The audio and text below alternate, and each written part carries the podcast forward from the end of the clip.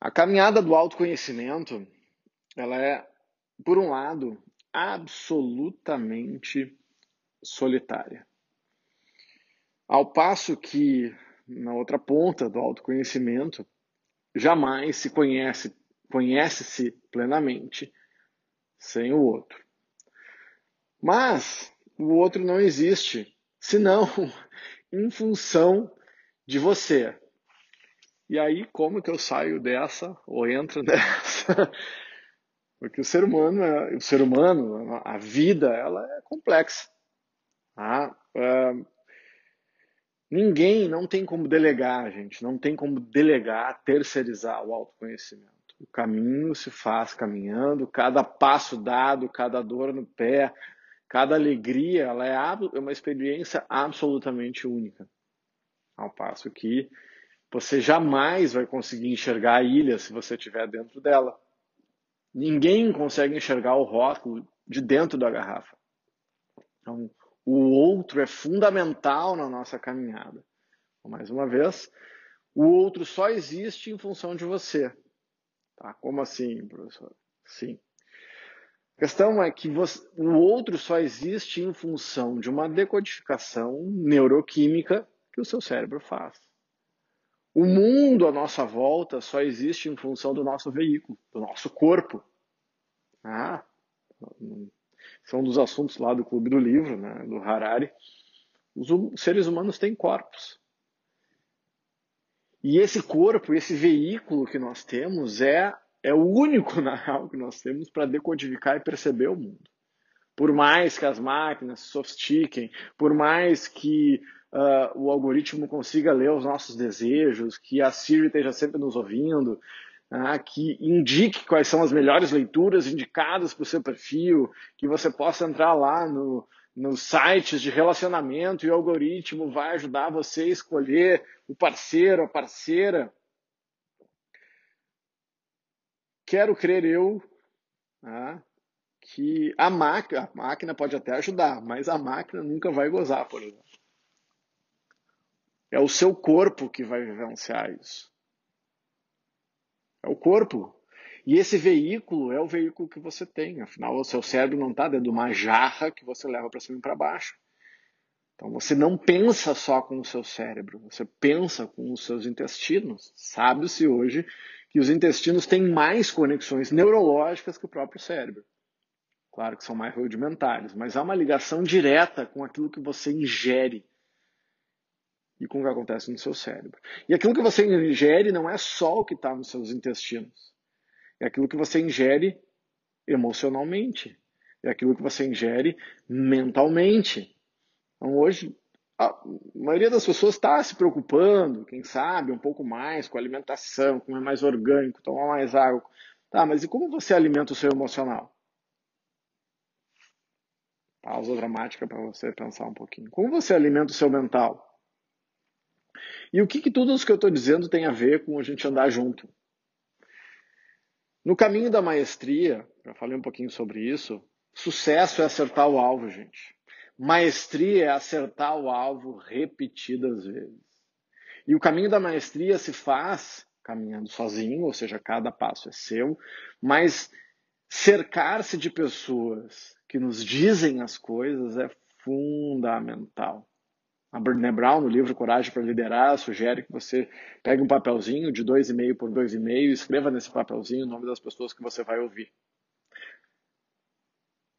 Porque, desculpa lá eu dizer isso, tá? Mas se você não está arriscando o pescoço comigo, se você não está na arena tomando papo também, e arriscando, e fazendo, e tentando, eu não tenho tempo para tua opinião. Eu vou ouvir por compaixão, porque a gente deve ouvir todo mundo. Agora, ouvir feedback, ouvir coisa de quem não fez porríssima nenhuma da vida, sabe? Não, não, desculpa, mas vai fazer alguma coisa. Sai do assento barato, como diz o, a Brené Brown. Um monte de gente comprou assento barato. O que é assento barato? É, tá ali no assento, no Facebook, de trás da tela, dando opinião anônima muitas vezes. E quando você tá ali né, na offline, pagando imposto, abrindo a empresa, né, cuidando das pessoas. A gente se ilude muito né, com, com essa questão. A gente está perdendo a conexão com o nosso corpo. E com, perdendo a conexão com o próprio corpo, o que está acontecendo? A gente está perdendo a conexão com as pessoas. Porque a nossa conexão real se dá através do corpo. O virtual, gente, por mais que, uh, que seja um, uma ferramenta espetacular, mas ela, na minha humilde opinião, deve ser única e exclusivamente para gerar proximidade, para gerar conexão. Então, quanto mais você se distancia de você, mais você se distancia das pessoas. Apesar, você é só olhar, dar um Google aí nas pesquisas, você vai ver um dado muito estarrecedor, que apesar do mundo estar tá um pouco mais liberal e todo mundo pode tudo, tá, ah, essa geração mais novinha é que menos transa. Porque está sempre com a fuça no celular. Está sempre com o fuça no celular. E aí não se toca mais. Claro, tempos de pandemia a coisa está um pouquinho mais complicada, mas independentemente disso, é o nosso corpo que é o veículo. Para expandir a consciência, a expansão da consciência se dá através do contato consigo mesmo e com o contato com as pessoas. Sim, a gente deve utilizar o mundo virtual para se conectar com as pessoas. Mas nós perdemos essa conexão antiga dos grupos de que são mais íntimos, de confiança, que precisam tempo, precisam olho no olho para confiar nas pessoas. Olhar no olho, né? É o olho, é o cheiro, é o abraço. Tem muitas vantagens dessa comunidade global, mas tem muitas desvantagens. Então, a minha sugestão, e é uma proposta que está lá no livro chamado Yoga Sutra de Patanjali, tem mais de dois, quase 2.500 anos esse livro. Ah, e o código de, e dentro da, das propostas éticas que está lá o Swadhyaya, que é o autoconhecimento, nos ensina que o autoconhecimento se dá, principalmente dentro de uma cultura matriarcal, sensorial e desopressora, como a que a gente propõe, se dá através do alargamento do círculo de amizades, da sociabilidade. A filosofia matriarcal propõe o autoconhecimento através do outro, você não vai se conhecer plenamente sem a conexão com o outro. Aproveita a conexão virtual, mas se conecta fisicamente. Usa o online para te conectar mais offline. Você não vai conseguir. Pode dizer, ah, agora tem chip, não sei. Ah, cara. Nossa humanidade ainda tem muito, a gente se esquece que é um bichinho.